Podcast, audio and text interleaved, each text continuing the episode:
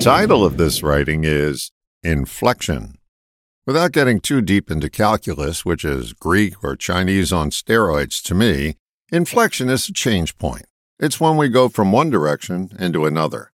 For example, when we use inflection in our speech, we go from one way of speaking to another. The piece we rarely focus on is the change point. The change automatically happens without us noticing the specific point at which we change direction. We usually find this point when we're doing some retrospection, but it's of marginal use then because the change has already taken place. If we notice the change point in real time, we have a much better chance of choosing whether we want to change or not. What triggers your change? What takes you from glad to sad, or vice versa? What takes you from in the pink to needing a drink? Begin to notice the triggers and you'll decrease your chances for getting shot. The triggers precede the change and take us to the point of inflection. Here's a simple test. Is there a word or phrase that hooks you every time into a less than resourceful frame of mind? That's a trigger. But notice that the word or phrase has no power on its own to cause change. It's the meaning that you've attached to it that fuels that change. What you've done is some preconditioning algebra that x equals y.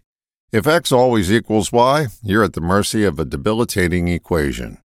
The inflection point is noticing and acting on your response to x before it becomes y. Now, you have to do this more than once to reap the benefits. It takes practice to get unhooked from a trigger. This practice has applications well past outgrowing your response to a word or phrase. What triggers your recurring bad mood, a downward health cycle, or a spat with your partner or spouse?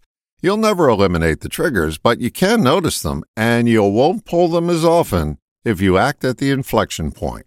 A good place to start is noticing your speech. One word to be on the lookout for is always.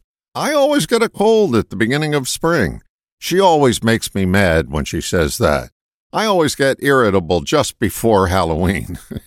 These are all X equal Y statements and left unchecked lead to self fulfilling prophecies. One great way to outgrow these equations is a phrase I learned from the legendary hypnotist Dr. Dave Dobson.